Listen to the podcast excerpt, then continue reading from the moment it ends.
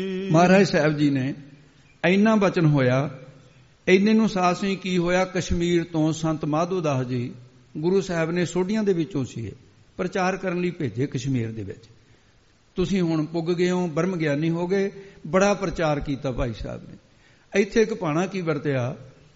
ਇਹ ਸਤਸੰਗ ਕਰਿਆ ਕਰਦੇ, ਰਾਤ ਨੂੰ ਸੰਗਤ ਇਕੱਠੀ ਹੁੰਦੀ। ਗੁਰੂ ਨਾਨਕ ਤੋਂ ਲੈ ਕੇ ਤੇ ਗੁਰੂ ਅਰਜਨ ਸਾਹਿਬ ਤੱਕ ਸਾਖੀਆਂ ਸੁਣਾਉਣੀਆਂ ਗੁਰਬਾਣੀ ਦੀ ਅਰਥ ਕਰਨੇ, ਐਡਾ ਰਸ ਵਜਾ ਇੱਕ ਨੌਜਵਾਨ ਨੇ ਪਰਣੀ ਕਰ ਲਿਆ। ਘਰ ਦੇ ਕੰਮ ਛੱਡਤੇ, ਪਰਿਵਾਰ ਦਾ ਮੋਹ ਛੱਡ ਦਿੱਤਾ। ਹਰ ਵਕਤ ਉੱਥੇ ਭਾਈ ਸਾਹਿਬ ਦੀ ਸੇਵਾ ਕਰਨੀ ਤੇ ਜਾਣਾ ਘਰੇ ਪਰ ਕਥਾ ਸੁਣੇ ਨੇਮ ਕਰ ਲਿਆ ਵੀ ਕਥਾ ਦੀ ਸਮਾਪਤੀ ਤੋਂ ਪਹਿਲਾਂ ਨਹੀਂ ਜਾਣਾ। ਅਰਦਾਸ ਹੋਈ ਤੋਂ ਜਾਣਾ ਹੈ। ਐਸਾ ਸਮਾਂ ਬਣਿਆ, ਇੱਕ ਚੋਰ ਨੇ ਕਿਤੇ ਚੋਰੀ ਕਰ ਲਈ। ਚੋਰੀ ਕਰੀ ਤੋਂ ਬਾਅਦ ਬਾਦਸ਼ਾਹ ਦੀ ਸ਼ਿਕਾਇਤ ਹੋਈ ਵੀ ਮਹਾਰਾਜ, ਸ਼ਾਹੂਕਾਰ ਦਾ ਘਰ ਲੁੱਟਿਆ ਗਿਆ। ਬਾਦਸ਼ਾਹ ਨੇ ਹੁਕਮ ਕਰ ਦਿੱਤਾ। ਜਿਵੇਂ ਕਲਫੂ ਨਹੀਂ ਲਾ ਦਿੰਦੀਆਂ ਸਰਕਾਰਾਂ ਹੁਣ, ਹੋਣੇ ਵਾਲੇ ਪਲਖੂ ਕਲਫੂ ਕਹਿੰਦੇ ਆ, ਉਹਨੇ ਪਾਬੰਦੀ ਲਾਤੀ, ਮਰਿਆਦੀ ਕਰਾਤੀ, ਜਿਹੜਾ ਅੱਧੀ ਰਾਤ ਤੋਂ ਬਾਅਦ ਕੋਈ ਵੀ, ਕਿਉਂਕਿ ਪਹਿਲੇ ਪਹਿਰੇ ਹਰ ਕੋਈ ਜਗ੍ਹਾ ਦੂਜੇ ਪਹਿਰੇ ਭੋਗੀ, ਤੀਜੇ ਪਹਿਰਾ ਜਿਹੜਾ ਇਹ ਤਸਕਰਾਂ ਦਾ ਚੋਰਾਂ ਦਾ। ਜਿਹੜਾ ਅੱਧੀ ਰਾਤ ਕੋਈ ਫਿਰਦਾ, ਦੇਖ ਗਿਆ ਅਵਾਰਾਗਿਰਦੀ ਕਰਦਾ, ਉਹਨੂੰ ਫੜ ਕੇ ਚੋਰ ਸਮਝ ਕੇ ਸੂਲੀ ਤੇ ਟੰਗ ਦਿੱਤਾ ਜਾਏ। ਇੱਕ ਦਿਨ ਐਸਾ ਆਨੰਦ ਵਜਿਆ ਜਦ ਸੰਗਤ ਨੇ ਦੇਖਿਆ ਭਾਈ ਸਾਹਿਬ ਦਾ ਕਥਾ ਦਾ ਭੋਗ ਹੀ ਨਹੀਂ ਪਾਉਂਦੇ, ਮਾਧੋ ਦਾਸ ਜੀ, ਇੱਕ ਉਠਿਆ, ਦੋ ਉਠੇ 10 ਉਠੇ, ਭਾਈ ਸਾਹਿਬ ਕਥਾ ਕਰੀਂਗੇ, ਉਹ ਨੌਜਵਾਨ ਇਕੱਲੇ ਹੀ ਬੈਠਾ ਰਿਹਾ। ਜਾ ਭਾਈ ਸਾਹਿਬ ਨੇ ਨੇਤਰ ਖੋਲੇ ਅੱਧੀ ਰਾਤ ਤੋਂ ਟਾਈਮ ਉੱਪਰ ਲੰਘ ਗਿਆ। ਗੁਰੂ ਨਾਨਕ ਸਾਹਿਬ ਦੇ ਚਰਨਾਂ 'ਚ ਅਰਦਾਸ ਕੀਤੀ, ਕਹਿੰਦੇ, ਨੌਜਵਾਨ, ਤੂੰ ਨਹੀਂ ਗਿਆ, ਬਾਕੀ ਸਾਰੇ ਚਲੇ ਗਏ। ਕਹਿੰਦੇ, ਮਹਾਰਾਜ, ਮੈਂ ਤਾਂ ਕਥਾ 'ਚ ਰਸ ਮੈਨੂੰ ਇੰਨਾ ਆਇਆ, ਜਿੰਨਾ ਤੁਹਾਨੂੰ ਆਉਂਦਾ ਸੀ, ਉਨਾ ਹੀ ਮੈਨੂੰ ਆਉਂਦਾ ਸੀ। ਕਹਿੰਦੇ, ਅੱਛਾ, ਗੁਰੂ ਨਾਨਕ ਕਿਰਪਾ ਕਰੇ, ਜਾ ਭਾਈ ਮਹਾਰਾਜ ਸੁਖ ਰੱਖਣ। ਕਹਿੰਦੇ, ਬਾਦਸ਼ਾਹ ਦੀ ਪੰਦੀ ਲਾ ਜਾ। ਚਲਿਆ ਗਿਆ, ਜਾਂਦਾ ਹੀ ਪੁਲਿਸ ਨੇ ਫੜ ਲਿਆ। ਹੱਥਕੜੀ ਲਾ ਕੇ ਉਹਨੂੰ ਹਵਾਲਾਟ ਦੇ ਦਿੱਤਾ, ਅਗਲੇ ਦਿਨ ਰਾਜੇ ਦੇ ਪੇਸ਼ ਕਰ ਦਿੱਤਾ। ਰਾਜਾ ਕਹਿਣ ਲੱਗਿਆ ਵੀ, ਨੌਜਵਾਨਾ, ਤੂੰ ਹੁਕਮ ਦੀ ਉਲੰਘਣਾ ਕੀਤੀ ਹੈ, ਤੈਨੂੰ ਸੂਲੀ ਤੇ ਟੰਗਣਾ ਹੈ, ਤੈਨੂੰ ਦਊਂਗਾ ਮੈਂ ਸਜ਼ਾ। ਮਰਨ ਤੋਂ ਪਹਿਲਾਂ ਮੈਨੂੰ ਦੱਸ ਵੀ ਕਿਹੜੇ ਮਹੱਲੇ ਰਹਿਣ ਵਾਲਾ, ਕੌਣ ਹੈ, ਤੂੰ ਚੋਰ ਇਹ ਜਾ ਕਹਿੰਦਾ ਜੀ, ਚੋਰ ਤਾਂ ਨਹੀਂ, ਹਾਂ ਮੈਂ। ਕਹਿੰਦਾ, ਚੋਰ ਤਾਂ ਹੀ ਕਹਿੰਦੇ ਹੁੰਦਾ, ਦੱਸ ਕੋਈ। ਕਹਿੰਦਾ, ਫਲਾਣੇ ਮਹੱਲੇ 'ਚ ਮੇਰੇ ਮਾਤਾ ਪਿਤਾ ਰਹਿੰਦੇ ਨੇ। ਮੇਰੇ ਘਰ ਵਾਲੀ ਹੈ, ਬੱਚੇ ਮੈਂ ਤਾਂ ਗ੍ਰਸਤੀ ਬੰਦਾ ਜੀ, ਮੈਂ ਚੋਰ ਦਾ ਮਤਲਬ ਹੀ ਕੋਈ ਨਹੀਂ। ਮੈਂ ਤਾਂ ਕਿਸੇ ਦੀ ਦਿੱਤੀ ਹੋਈ ਵਸਤੂ ਨਹੀਂ ਗ੍ਰਹਿਣ ਕਰਦਾ, ਗੁਰੂ ਕਾਸੇ ਕਹਿੰਦੇ, ਨਹੀਂ ਨਹੀਂ, ਬੁਲਾਏ ਮਾਤਾ ਪਿਤਾ ਘਰ ਵਾਲੀ ਬੁਲਾ ਲਈ, ਨਿਆਣੇ ਬੁਲਾ ਲਏ। ਮਾਤਾ ਪਿਤਾ ਨੂੰ ਪੁੱਛਿਆ, ਇਹ ਲੜਕਾ ਤੁਹਾਡਾ ਹੈ? ਕਹਿੰਦੇ ਜੀ ਹੈ ਤਾਂ ਸਾਡਾ, ਪਰ ਸਾਡਾ ਕਾਹਦਾ ਹੈ ਜੀ? ਇਹ ਤਾਂ ਘਰੋਂ ਗਿਆ ਗਿਆ, ਗੁਜ਼ਰਿਆ, ਇਹ ਤਾਂ ਕੋਈ ਘਰ ਦਾ ਕੰਮ ਥੋੜੀ ਕਰਦਾ ਹੈ। ਸਾਡੇ ਕੀ ਲੱਗਦਾ? ਲੋਕਾਂ ਨੂੰ ਕੰਮ ਪਿਆਰੇ ਨੇ। ਔਲਾਦ ਨਹੀਂ ਪਿਆਰੀ ਹੈ। ਕਹਿੰਦੇ, ਫਿਰ ਸਜ਼ਾ, ਕਹਿੰਦੇ, ਹਾਂ ਜੀ, ਤੁਸੀਂ ਜੋ ਮਰਜ਼ੀ ਸਜ਼ਾ ਦਿਓ। ਚਲੋ ਜੀ, ਇੱਕ ਪਾਸੇ ਹੋ ਜਾਏ। ਦੂਸਰਾ ਬਿਆਨ ਘਰ ਵਾਲੀ ਨੂੰ ਕਹਿੰਦੇ, ਬੀਬੀ, ਤੂੰ ਦੱਸ, ਤੇਰਾ ਘਰ ਵਾਲਾ ਹੈ? ਕਹਿੰਦੇ, ਜੀ, ਕਾਹਦਾ ਘਰ ਵਾਲਾ ਹੈ? ਨਾ ਬਸਤਰ ਕਦੇ, ਨਾ ਕਦੇ ਮਾਇਆ, ਨਾ ਪਤਾ ਨਿਆਣੇ ਮੈਂ ਆਪਣੇ ਸੱਸ ਸਹੁਰੇ ਦੇ ਸਿਰ ਤੇ ਪਾਲਦੀ ਆ ਇਹ ਕੀ ਕਰਦਾ ਹੈ? ਕਹਿੰਦੇ ਜੀ ਬਸ ਆਹੀ ਅਵਾਰਾ ਕਰਦੀਆਂ ਕਹਿੰਦੇ ਠੀਕ ਹੈ, ਲਿਖ ਲੈ ਵੀ ਬਿਆਨ। ਪੱਕਾ ਹੋ ਗਿਆ ਵੀ ਚੋਰ ਹੈ। ਕਹਿੰਦੇ ਨਿਆਣਿਆਂ ਨੂੰ ਵੀ ਪੁੱਛ ਲਓ। ਤੇ ਨਿਆਣੇ ਉਹ ਘਰ ਵਾਲੀ ਦੇ ਸਿਖਾਲੇ ਹੋਏ ਸੀ। ਆਪਣੇ ਵੱਲ ਕਰੇ ਹੋਏ ਸੀ। ਕਹਿੰਦੇ ਜੀ ਬਾਪੂ ਕਹਦਾ ਸਾਡਾ, ਸਾਨੂੰ ਤਾਂ ਕਦੇ ਖਾਣ ਪੀਣ ਨੂੰ ਨਹੀਂ ਲਿਆਇਆ ਕੁਝ ਵੀ ਅਸੀਂ ਕੀ ਕਹਿ ਸਕਦੇ ਆ ਨਿਆਣੇ? ਸਾਨੂੰ ਤਾਂ ਜੀ ਸਾਡੇ ਦਾਦਾ ਦਾਦੀ ਨੇ ਜਾਂ ਮੇਰੀ ਮਾਂ ਪਾਲਦੀ ਆ ਇਹ ਇਹ ਸਾਡਾ ਕੁਝ ਨਹੀਂ ਲੱਗਦਾ ਉਹ ਖੜੇ ਦੇ ਅੱਖਾਂ 'ਚੋਂ ਪਾਣੀ ਆ ਗਿਆ, ਕਹਿੰਦਾ ਉਹ ਸੰਸਾਰ ਰਿਹਾ ਜਾਏ ਜਿਉਂਦਿਆਂ ਜਿਉਂਦਿਆਂ ਛੱਡ ਦਿੰਦਾ ਸੰਸਾਰ। ਕਹਿੰਦੇ ਵੀ, ਹੁਣ ਦੱਸ, ਚੋਰ ਐ।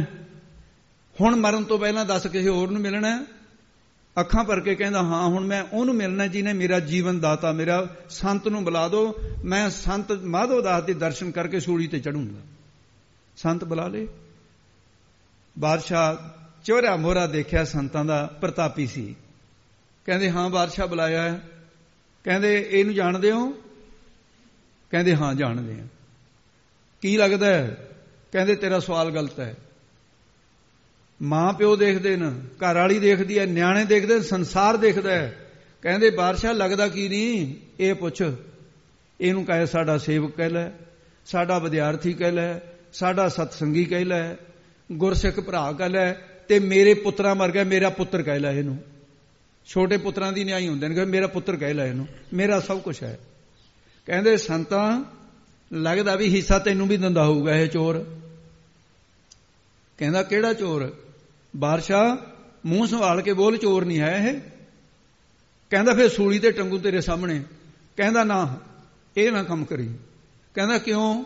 ਦੁੱਖ ਲੱਗਿਆ ਹੁਣ? ਕਹਿੰਦਾ ਮੈਨੂੰ ਸੂਲੀ ਤੇ ਟੰਗ। ਇਹ ਬੱਚੇ ਦਾ ਕੋਈ ਕਸੂਰ ਨਹੀਂ, ਮੇਰਾ ਕਸੂਰ ਹੈ। ਨਾ ਮੈਂ ਅੱਧੀ ਰਾਤ ਕਰਦਾ ਕਥਾ ਨੂੰ, ਨਾ ਬੱਚਾ ਜਾਂਦਾ, ਨਾ ਇਹ ਮੁਜਰਮ ਬਣਦਾ। ਕਸੂਰਵਾਰ ਮੈਂ ਮੈਨੂੰ ਟੰਗ, ਮੈਂ ਮੈਂ ਫਾਂਸੀ ਚੜਨ ਨੂੰ ਤਿਆਰ ਹਾਂ ਕਹਿੰਦਾ ਨਾ, ਜਿਹੜਾ ਫੜਿਆ ਗਿਆ ਉਸੇ ਨੂੰ ਟੰਗੂ। ਜੇ ਤੇਰੇ 'ਚ ਹਿੰਮਤ ਹੈ ਬਚਾ ਲੈ ਹੁਣ। ਕਹਿੰਦਾ, ਬਾਦਸ਼ਾਹ ਹੰਕਾਰ ਨਾ ਕਰ, ਇੱਥੇ ਹਰਨਾਕਸ਼ ਵਰਗੇ ਆ ਕੇ ਚਲੇ ਗਏ, ਰਾਵਣ ਵਰਗੇ। ਬਚਾਉਣ ਵਾਲਾ ਬੈਠਾ ਅੰਮ੍ਰਿਤਸਰ, ਚੱਲ ਟੰਗ ਤੂੰ ਸੂਲੀ ਦੇ ਉੱਤੇ, ਮੈਨੂੰ ਨਿਸ਼ਚੈ ਕਹੋ ਕਿ ਵੀਰ, ਅੱਖਰ ਦੋਈ ਭਾਗ ਹੋਏਗਾ ਖਸਮ, ਤਾਂ ਲੇਗਾ ਰਾਗ। ਅਰਦਾਸ ਕੀਤੀ ਸ਼ਹਿਨशाह ਤੇਰੇ ਕੋਲੋਂ ਕੁਝ ਨਹੀਂ ਮੰਗਿਆ, ਪਰ ਇਹ ਬੱਚੇ ਦੀ ਖੈਰੀਅਤ ਮੰਗਦਾ ਮਹਾਰਾਜ, ਕਿਰਪਾ ਕਰ ਦੋ, ਨਹੀਂ ਤਾਂ ਫਿਰ ਅਨਰਥ ਹੋ ਜਾਊਗਾ ਮੇਰਾ, ਮੈਂ ਸਾਰੀ ਜ਼ਿੰਦਗੀ ਜੀ ਨਹੀਂ ਸਕੂੰਗਾ, ਮੇਰਾ ਕਸੂਰ ਹੈ ਮਹਾਰਾਜ। ਜੇ ਫਾਸੀ ਤੇ ਟੰਗਣਾ ਮੈਨੂੰ ਟੰਗ ਦੇ ਪਰ ਬੱਚੇ ਨੂੰ ਬਚਾ ਲਓ ਮੇਰੇ ਵਿਦਿਆਰਥੀ ਨੂੰ। ਬਸ ਕਹਿਣ ਦੀ ਦੇਰ ਸੀ, ਲੱਕੜ ਦੀ ਸੂਲੀ, ਉਹ ਆ ਜਿਹੜੀ ਧੁਨੀ ਹੈ ਨਾ, ਦੋ ਬੰਦੇ ਸਿਰ ਫੜਦੇ ਬਾਹਾਂ, ਲੱਤਾਂ ਫੜ ਕੇ, ਇਹ ਐ ਉੱਪਰ ਟਿਕਾ ਦੇ, ਇਹਦੇ ਹੇਠਾਂ ਤਿੱਖੀ ਨੋਕ ਹੁੰਦੀ ਆ ਹੌਲੀ ਹੌਲੀ ਹੌਲੀ ਹੌਲੀ ਪਿੱਠ ਦੇ ਪਿੱਛੇ ਨੂੰ ਨਿਕਲ ਜਾਂਦੀ ਉਹਨੂੰ ਸੂਲੀ ਕਹਿੰਦੇ ਆ। ਜਦੋਂ ਟੰਗਣ ਲੱਗੇ, ਉਸੇ ਵੇਲੇ ਲੱਕੜ ਹਰੀ ਹੋ ਕੇ ਨਾ ਉਹਦੀਆਂ ਲੱਗ ਰਿਹਾ ਧਰਤੀ ਤੇ ਧੜਮ ਦੇ ਕੇ ਹੇਠਾਂ ਡਿੱਗ ਪਏ। ਜਦ ਦੇਖਾ ਬਾਦਸ਼ਾਹ ਨੇ, ਕਈ ਇਹ ਵੀ ਕਹਿੰਦੇ ਆ ਵੀ ਲੋਹੇ ਦੀ ਵੀ ਬਣਾਈ ਸੀ, ਉਹਦੇ ਟੰਗਿਆ ਵੀ ਜਾਦੂਗਰ ਹੈ, ਉਹ ਵੀ ਢਲ ਗਈ ਸੀ ਅਖੇ ਬਾਦਸ਼ਾਹ ਦਾ ਪੈਰੀ ਪੈ ਗਿਆ ਮਾਧੋ ਕਹਿੰਦਾ, ਮੇਰੇ ਪੈਰੀ ਕਿਉਂ ਪੈਣਾ ਮੈਂ ਨਹੀਂ ਕੁਝ ਕੀਤਾ। ਕਹਿੰਦਾ, ਹੋਰ ਕੀ ਹੋਇਆ? ਕਹਿੰਦਾ, ਅੰਮ੍ਰਿਤਸਰ ਬੈਠਾ ਗੁਰੂ ਅਰਜਨ ਦੇਵ। ਉਹਨੇ ਕੀਤਾ। ਕਹਿੰਦਾ ਵੀ ਚੱਲ ਹੁਣ ਮੈਨੂੰ ਸਿੱਖੀ ਦਾ ਦਾਨ ਬਖਸ਼। ਮੈਨੂੰ ਚੇਲਾ ਆਪਣਾ ਸਿੱਖ ਕਹਿੰਦਾ ਨਾ, ਗੁਰੂ ਦਾ ਸਿੱਖ ਬਣ।